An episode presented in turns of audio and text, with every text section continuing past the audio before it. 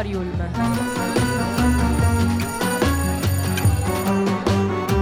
Novità culturali direttamente in cuffia.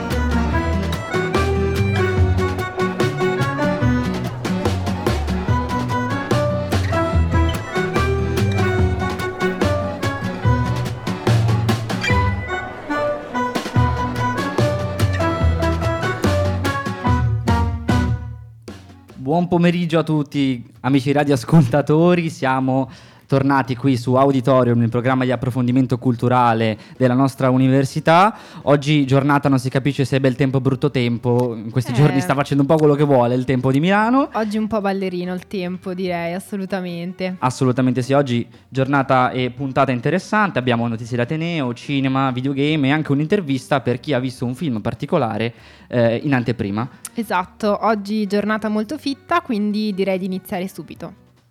Radio Yulm.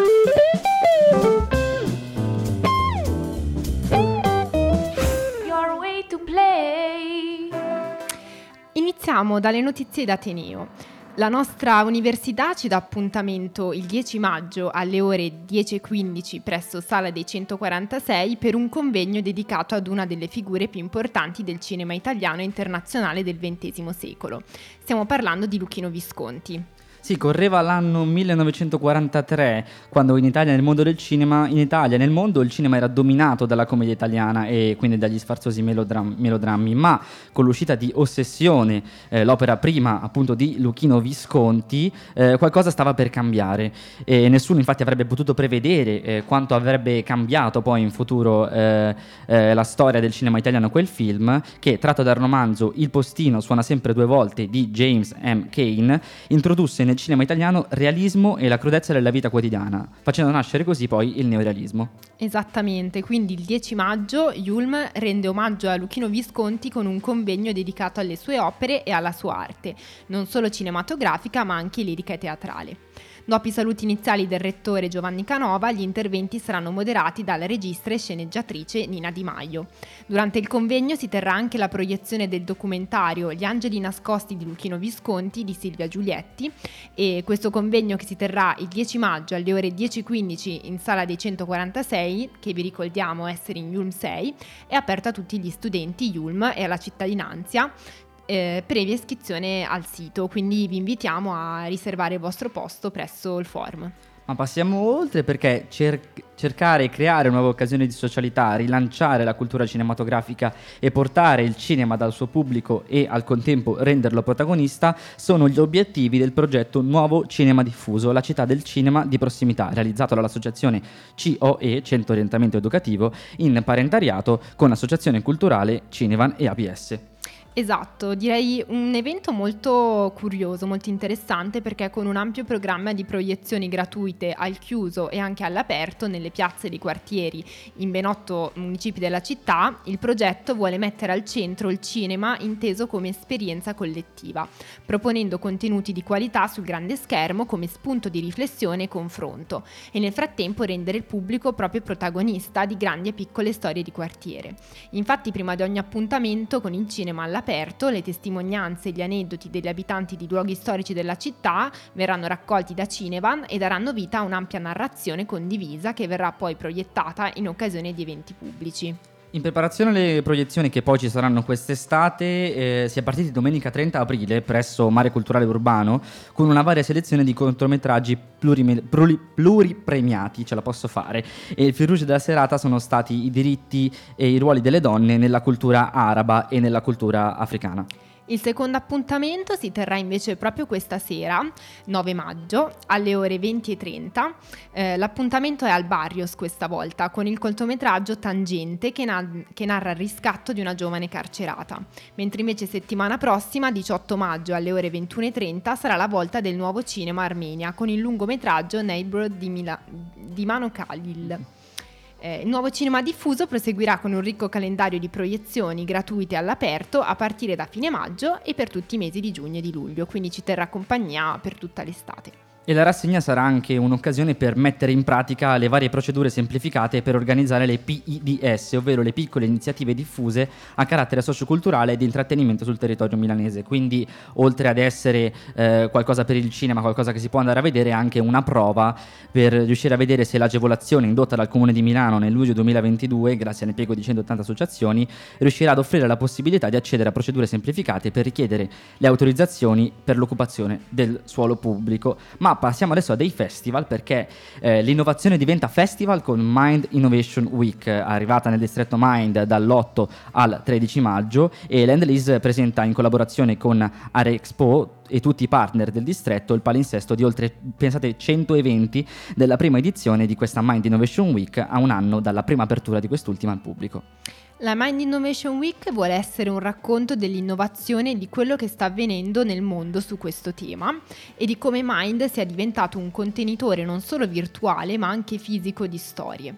Questa è una settimana di racconto aperto a tutti dove si potrà mh, ragionare sull'innovazione e mh, sulla possibile evoluzione opposta al concetto di disruption e sempre più legata all'uomo e alla ricerca di una migliore versione del, del presente. Ecco. Sì, nelle sei giornate di questa Mind Innovation Week saranno, come abbiamo detto prima, più di 100 gli eventi in calendario, che saranno però suddivisi per filoni tematici, di conseguenza non ci saranno eh, interventi completamente a caso, ma avranno un significato con l'obiettivo di sperimentare il futuro che verrà e quindi riflettere sulle migliori versioni immaginabili eh, del presente. Quindi un racconto delle nuove frontiere, possiamo dire, sulla rigenerazione urbana e le scienze della vita, e che quindi diciamo, ci porta e ci vuole portare verso una, una visione su come sarà il futuro. Sì, la settimana sarà organizzata per giornate tematiche con un palinsesto di incontri e conversazioni sul futuro dedicati sia a professionisti del settore, opinion leader, ma anche a tutti i cittadini e culmineranno con il sabato 13 con giochi, laboratori e mostre dedicate alle famiglie dei ragazzi. E vedrà la partecipazione di Costantino della Gherardesca, Sara Simeoni, Radio Rahim in occasione degli special talks realizzati in collaborazione con Business International per la seconda edizione di Open Future Open Culture. Adesso eh, direi di mh, passare al primo disco. Per voi abbiamo Crazy Little Thing Called Love dei Queen.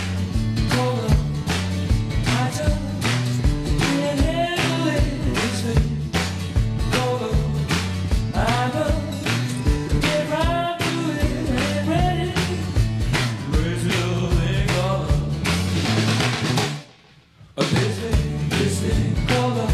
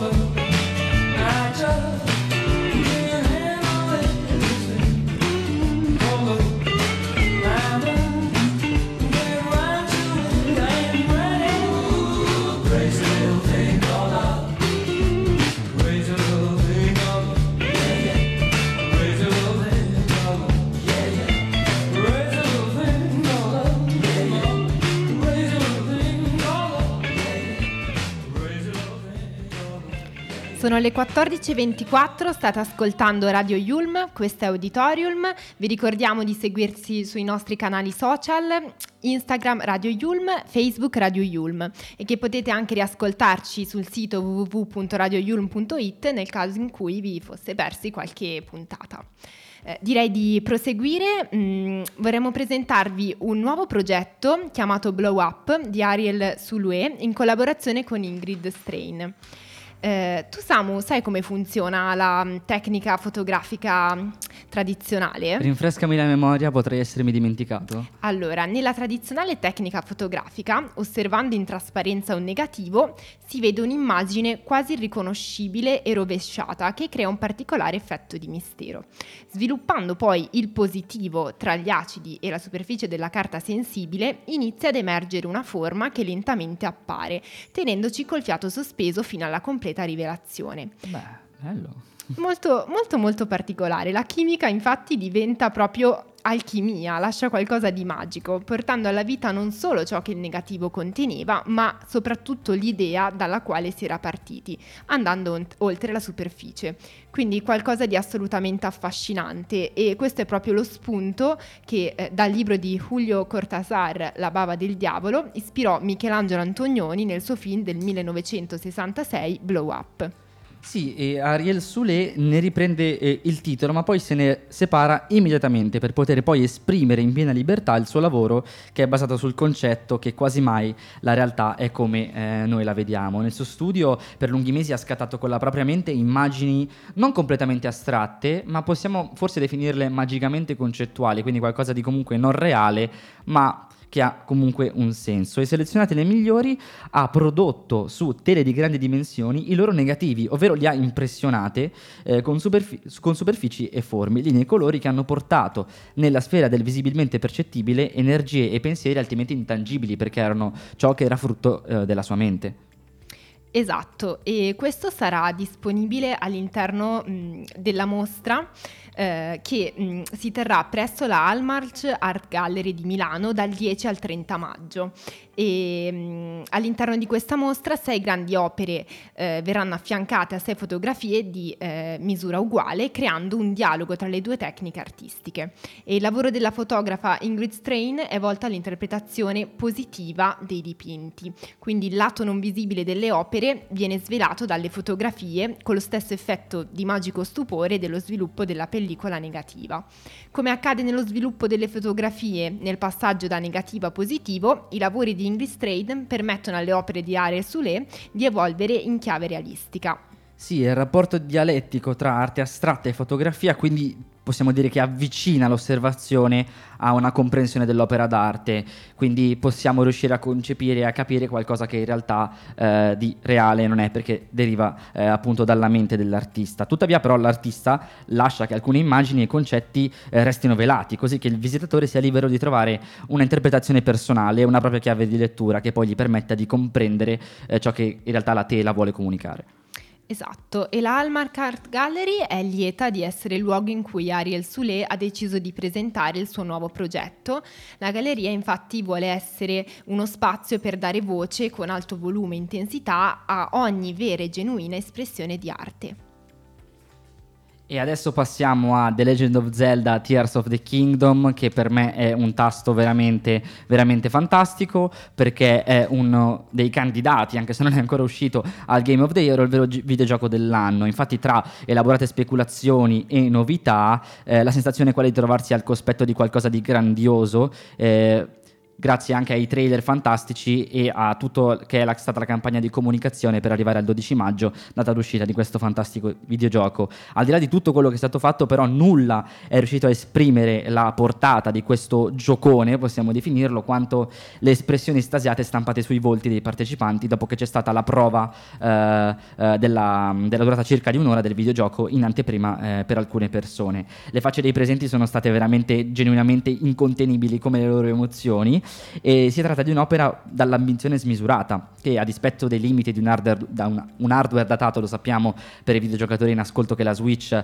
eh, fa quello che riesce a fare, eh, è comunque un eh, lavoro che è stato fatto con un tale perfezionismo veramente da rendere l'area di cambiamento sferzante, al punto da rendere Tears of the Kingdom uno Zelda in potenza molto differente rispetto a tutti quelli usciti precedentemente.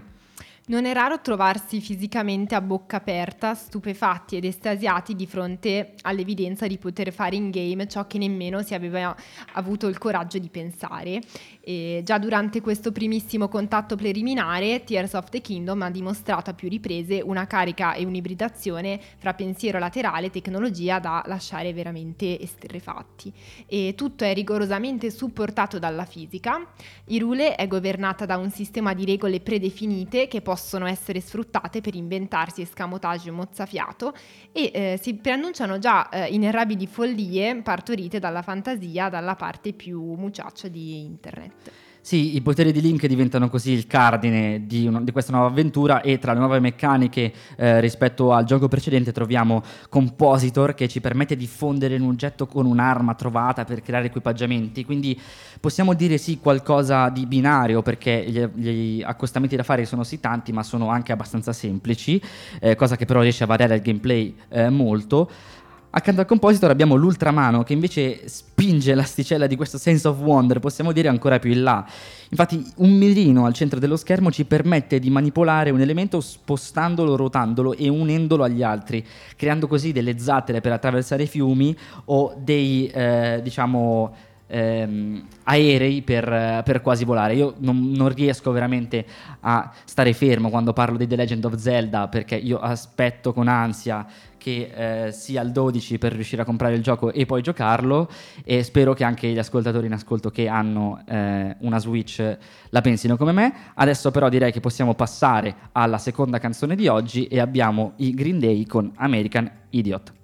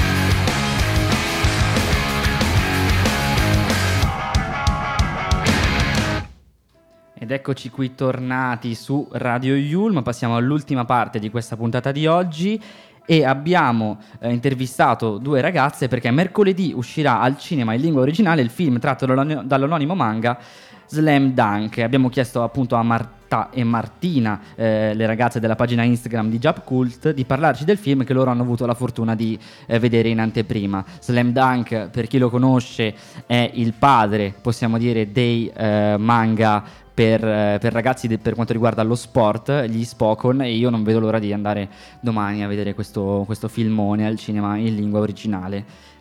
Esatto, esatto. Io a differenza tua non ho mai letto il manga e mm, anche proprio per questo, come prima domanda, gli abbiamo chiesto se il film fosse guardabile e godibile anche senza aver prima letto l'opera di Inoue e proprio per chi non ha letto il manga, in breve quale fosse la trama. Samuele, sono Martina, con questo primo audio ti inizio la sfilza degli altri per, per rispondere alle tue domande. Sono delle domande che appunto sono inerenti al film e io sono andata a vederlo in anteprima.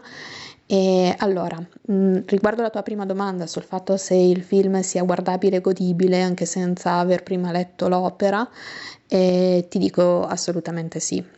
Eh, la trama è molto molto basica, nel senso che eh, vai a vedere la partita della squadra Shohoku contro la Sanno. La Sanno naturalmente è il team campione del torneo nazionale, quindi la pressione è altissima. I nostri protagonisti sono eh, i- la squadra della Shohoku e sì, eh, diciamo che ruota gran parte intorno a Ryota, ma alla fine la protagonista è sempre la squadra. E anche se uno non ha mai letto in precedenza l'opera del, del manga, non ha mai visto l'adattamento animato precedente, è veramente, veramente godibilissimo, oltre al fatto di emozionare molto, cioè sono solo due ore di film, ma si empatizza davvero davvero tanto, quindi anche per uno che arriva come neofita, tranquillamente si gode proprio l'intera visione del film e si emoziona anche.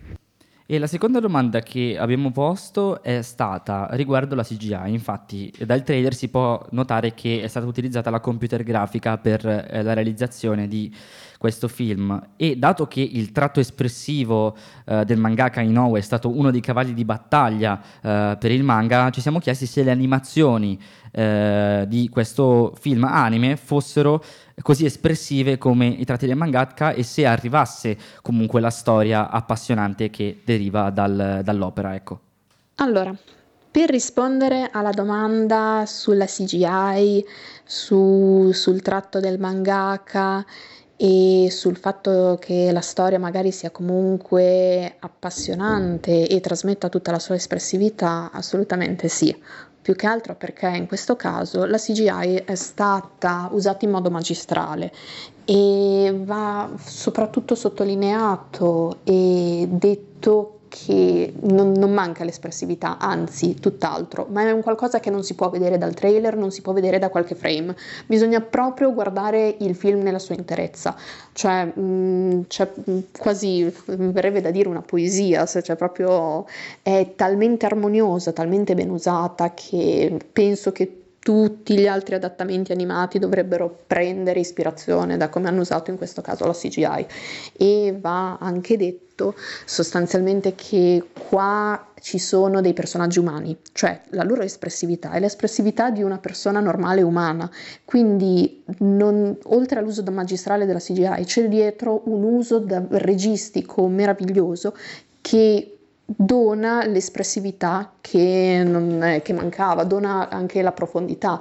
quindi non è soltanto eh, la figura, la fisionomia e l'animazione, cioè ci sono dietro i suoni, ci sono dietro le host, il tono di voce, quindi proprio viene data una grande umanità ai personaggi e un'espressività attraverso proprio l'intero comparto tecnico e quindi la CGI usata in modo magistrale, veramente, veramente un'opera d'arte. E un'altra domanda che sorge quasi spontanea è se ci sono molte differenze con il manga, visto che c'è stato un cambio di protagonista. Eh, infatti il focus non è più su Inamici, ma su Ryota. Sentiamo. Ehm, ci sono delle differenze, vero, va detto, perché il cambio di protagonista eh, si nota, ma c'è un approfondimento in questo protagonista, ci sono tutti i flashback degli altri personaggi che si riagganciano al manga, quindi è, mh, si sente ma non si sente, sostanzialmente è come se venisse aggiunto un qualcosa in più a quello che non è stato detto nel manga, quindi io lo vedo molto come un completamento. Fra le altre cose, eh, ripeto, è vero che il protagonista è Ryota, ma alla fine il vero protagonista è la squadra. Quindi per quanto ci sia la maggioranza dei suoi flashback, ci sia questa parte inedita di lui, allo stesso tempo tutto torna sempre alla squadra, al gioco del basket e a quella partita. Quindi veramente non, non è una differenza che dal manga ti fa dire oh no, hanno stravolto tutta la storia, che cosa sto guardando, come mai e perché. È invece un completare ulteriormente quella che era già un'opera completa all'interno del manga. Quindi veramente, veramente un gran lavoro proprio di rifinitura.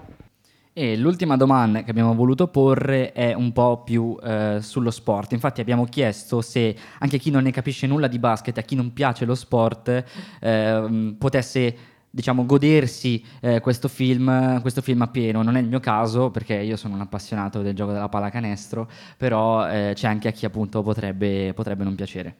Vorrei rispondere a questa domanda partendo da un concetto. Gli Spokon, in generale i manga sportivi, sono belli, sono così amati e apprezzati proprio perché eh, sono delle opere indirizzate a tutti. Perché qual è la caratteristica principale degli Spokon? Che sì, sono incentrati sullo sport, ovviamente, che sia il basket, che sia la pallavolo, che sia il golf, eh, che, che sia la- il nuoto, sono incentrati sullo sport, ma la cosa bella, la cosa più bella che appunto tutto è nato grazie a, a Slam Dunk è che intorno allo sport sono costruite vicende, situazioni, personaggi, sfaccettature, c'è di tutto. Non si tratta unicamente di un manga che ti racconta lo sport e le regole. No, c'è tutt'altro. E Slam Dunk è il papà, è il papà degli Spokon, di questo genere di, di manga sportivo. Quindi, quando andrete al cinema a vedere Slam Dunk, non vi aspettate un manga dove eh, appunto vedete le partite di basket e basta. No, vedrete i- le vite dei vari personaggi, dei vari protagonisti. Ed è quella proprio la forza, la forza di, di quest'opera, che intorno al basket c'è di tutto e i personaggi veramente sono così ben caratterizzati, ognuno ha un background spettacolare e quindi tu ti affezioni, ti affezioni a loro. Anche chi non ha mai letto Slam Dunk può andare al cinema a vedere questo film perché è stato strutturato in maniera tale da poter essere capito anche da chi mm, non, non sa la storia e soprattutto anche da chi non sa niente di, di basket, nemmeno come si prende una palla in mano. E, e non si sa, non si sa quante persone hanno iniziato a giocare a basket grazie a Slam Dunk. Poi ragazzi, se sapete benissimo insomma come funziona il basket, se, siete- se giocate a basket, questo film lo adorerete alla follia, proprio alla follia. Dovete andare al cinema a vederlo, ragazzi, perché le lacrime si sprecheranno, si sprecheranno, soprattutto se siete molto sensibili. Radio U. Your way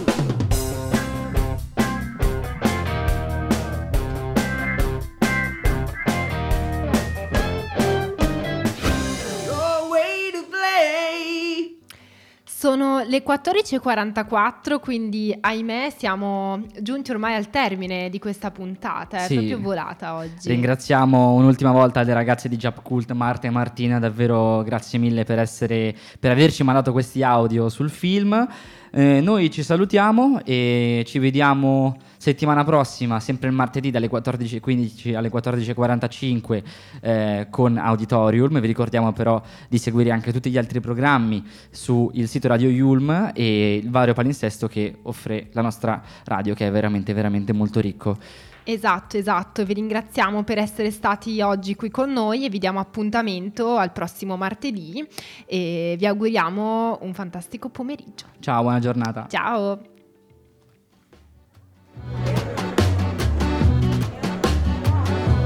Auditorium.